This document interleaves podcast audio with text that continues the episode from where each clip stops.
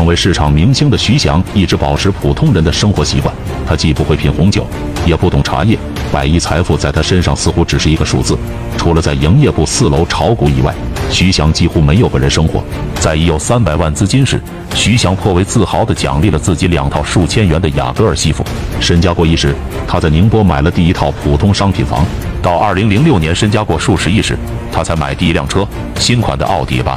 有一个节假日，朋友们一起去澳门放松，大家都百万输赢，徐翔手里拿着五万筹码，在大厅玩了三天，他剩下的钱还能买一件爱马仕外套。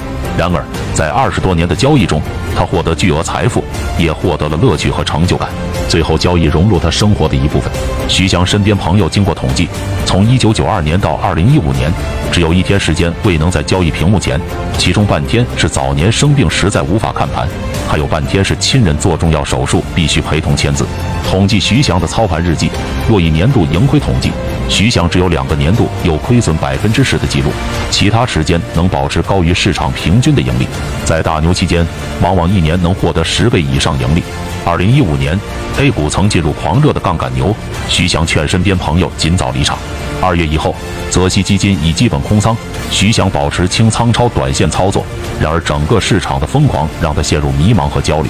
交易日下午三点以后，他的手机是此起彼伏的电话，有人问他空仓的理由，有人希望他减仓。杠杆仓爆裂，股灾突然来临，许多基金朋友打电话问他怎么办。他曾经焦虑地说：“这怎么收场？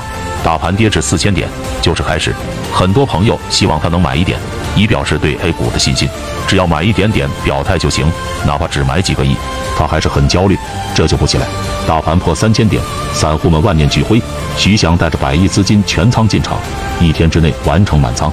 也是在那时候，一个大户朋友曾含泪称：“真割不动了。”很多年后，上海的一位基金经理仍然感叹：“敢抄底的人不少，敢全仓抄底的只有徐翔。”作为游资圈的灵魂人物，他早年的短线手法至今仍有许多一线游资在使用。